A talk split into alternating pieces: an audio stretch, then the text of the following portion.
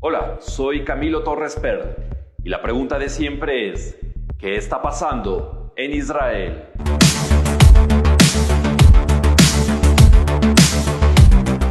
Israel se prepara para una gigantesca ola de contagios por la nueva variante Omicron. El 7 de enero se contabilizaron 17.000 contagios en un solo día y las autoridades prevén contagios masivos de hasta 50.000 casos diarios.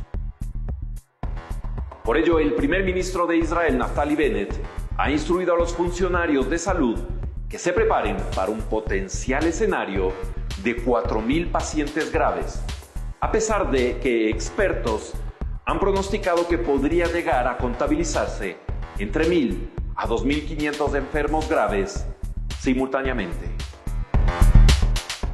Así también se ha acelerado la vacunación con la cuarta dosis de refuerzo a personas mayores de 60 años y pacientes en riesgo, ya que estudios realizados demuestran que esto eleva notoriamente la capacidad de reacción del sistema inmunológico, disminuyendo la probabilidad de complicaciones severas en caso de contagio con Omicron.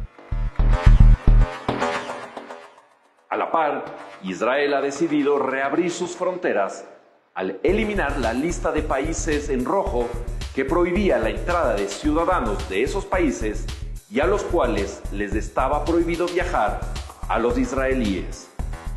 Es decir, si por un lado el contagio masivo aparentemente es inevitable, el sistema de salud de Israel se prepara para responder de la mejor manera y evitar la pérdida de vidas.